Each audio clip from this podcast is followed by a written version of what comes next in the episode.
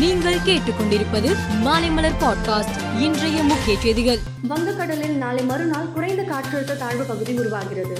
இது வரும் ஏழாம் தேதி காற்றழுத்த தாழ்வு மண்டலமாக வலுப்பெறும் என வானிலை மையம் தெரிவித்துள்ளது. இதன் எதிரொலியால் தமிழகம் மற்றும் புதுச்சேரியில் வரும் ஏழாம் தேதி கனமழை பெய்ய வாய்ப்புள்ளதாக இந்திய வானிலை ஆய்வு மையம் தெரிவித்துள்ளது. ரேஷன் அட்டைதாரர்களில் வங்கி கணக்கு இல்லாதவர்கள் புதிய வங்கி கணக்கை தொடங்க தேவையான அறிவுறுத்தல்களை வழங்குமாறும் தமிழ்நாடு கூட்டுறவுத்துறை சார்பில் அதிகாரிகளுக்கு சுற்றறிக்கை அனுப்பப்பட்டிருந்தது. இந்நிலையில் ரேஷன் அட்டைதாரர்களின் ஆதார் எண் விவரங்களை எக்காரணம் கொண்டு கேட்கவோ ஆதார் நகலை பெறவோ கூடாது என சார்நிலைய அலுவலர்களை அறிவுறுத்துமாறு மாவட்ட கலெக்டர்களுக்கு உத்தரவிடப்பட்டுள்ளது. குஜராத் மாநிலத்தில் இரண்டாம் கட்ட சட்டசபை தேர்தலை முன்னிட்டு பனஸ்கந்தா மாவட்டத்தில் தேர்தல் பிரச்சார பொதுக்கூட்டத்தில் பிரதமர் மோடி பேசினார்.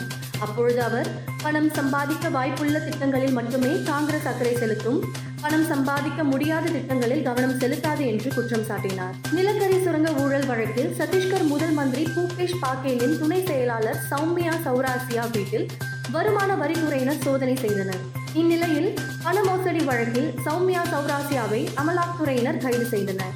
கூகுள் மற்றும் ஆல்பபெட் நிறுவனத்தின் தலைமை செயல் அதிகாரி சுந்தர் பிச்சைக்கு நேற்று சான் பிரான்சிஸ்கோவில் இந்தியாவின் மூன்றாவது மிக உயர்ந்த குடிமகன் விருது வழங்கப்பட்டது.